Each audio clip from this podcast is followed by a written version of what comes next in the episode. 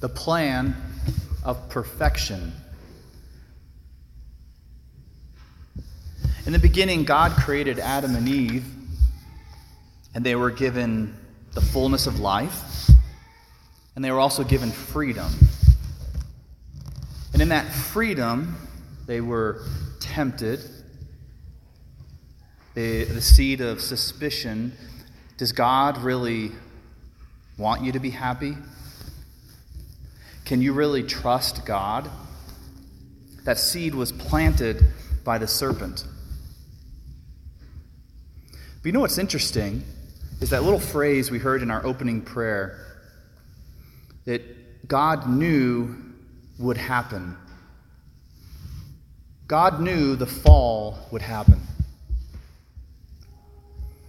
God, who is perfect and good. God, who can conceive of all different possible worlds, you know, different parallel universes, if you will. God, who is perfect, chooses that which is perfect. That somehow the world in which we live is the best of all possible worlds. Which doesn't always feel like the reality. Like, really? You know? But immediately after the fall happens, God turns to them and says, You know, what, where are you? He knows where they are. He's given them a chance to turn to Him. And immediately we get, we receive the first proclamation of the gospel. It's called the proto-evangelion. Genesis 3:15. Where God says, "I will put enmity between you and the woman." He's saying this to the serpent. And between your offspring and hers, he will strike at your head while you strike at his heel. That the moment they had fallen, God proclaims the good news that he's going to do something even better.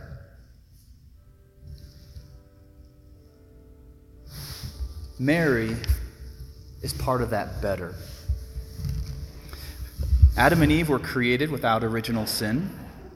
Mary was preserved from the stain of original sin by a singular grace from Christ's redemption on the cross. God, who's outside of time, that the merits of Christ were bestowed upon Mary in a unique way. It's almost like a it was it was the plan of redemption the next chapter opening. It wasn't a reboot, but it was part of the plan from the beginning that God gives humanity a second chance. We see in Mary's response, Mary now says yes. Mary trusts in God. Even though I can't see it, I say yes. We are given these readings, this opportunity to rejoice that God never gives up on his creation that you and I, we experience fallenness. And you know what? God already knew that would happen. And He was already moving in, in motion there a plan to do something better than if we had never messed up. Right? We, we're the worst critics, right? We look at ourselves and we say, I shouldn't have done that. I should be over that. I shouldn't be dealing with this anymore. And God says, I knew that was going to happen. It's okay. And I have a plan to do something even better. And that better is to turn to Him as Mary did and to say, May it be done to me according to your word. All right, God, let's do it your way. Because the truth is that God, sometimes, sometimes we feel like God's like holding out on us. You know, how come they have it easy? Or how come this happened to them, but I can't, I don't get that? But our, our second reading from Ephesians, we're told by St. Paul that we, has, we have been blessed in Christ with every spiritual blessing in the heavens. He's given us everything. As He chose us in Christ before the foundation of the world, before the world was formed, God knew us. He knew He would create us, he knew that we would mess up, and He knew that we would need His grace, and He could redeem us. It's all part of the plan. But the question that remains, the unknown, is how you and I will turn to the Lord in that space of fallenness. Because precisely, just like with Adam and Eve, that the moment we fall, God wishes to proclaim good news into our life also.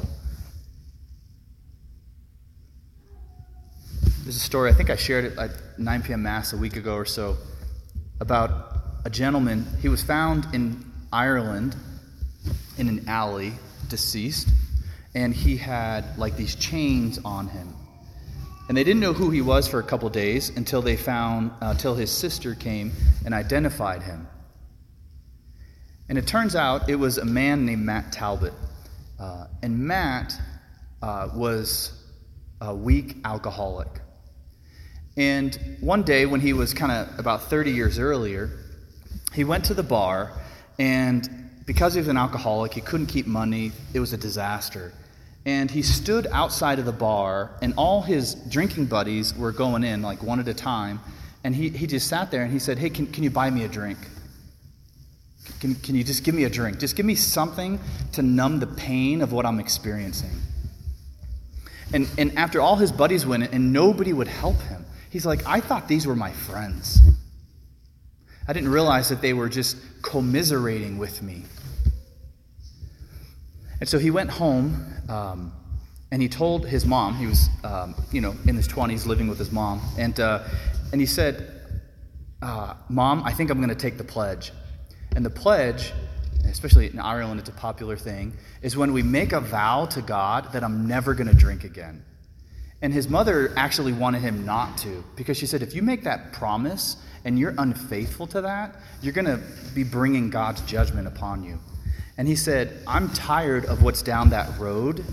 I'm willing to face it, and I, I cannot do it on my own. I need the grace of God.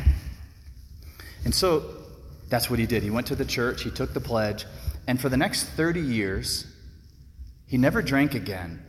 But he always battled the temptations and the weakness and the brokenness. And so then he, he instead of drinking, he had time on his hand. So he would go to Mass like up to eight times a day. Because he's like, I need God's grace. I cannot do this on my own. I need God's redemptive, salvific power to help me become perfect. That I do not become perfect. His grace makes me perfect. He would, he would bring his drinking buddies to the, to the church, and they would get tired of waiting for him after like an hour, and so they would just leave, and he'd still be on his knees praying. And today we call Matt Talbot venerable, a step on the way to being canonized a saint. Because he didn't allow his brokenness to define him, but he saw it as the opportunity to turn to God's grace and to rely on him for everything. That's the difference of what's going to make us a saint or not. Me thinking I can do it, I just have to try harder, or recognizing I can't do it, I have to rely on God for everything.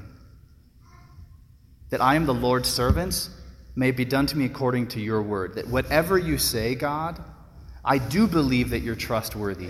I do believe that you want me to be happy. And even if I have to battle this demon for 30 years of my life, that it will be that demon and me turning to you in weakness that will make me perfect. So God knows where we're at, and He knows His plan already at work, strengthened by His grace to make us perfect.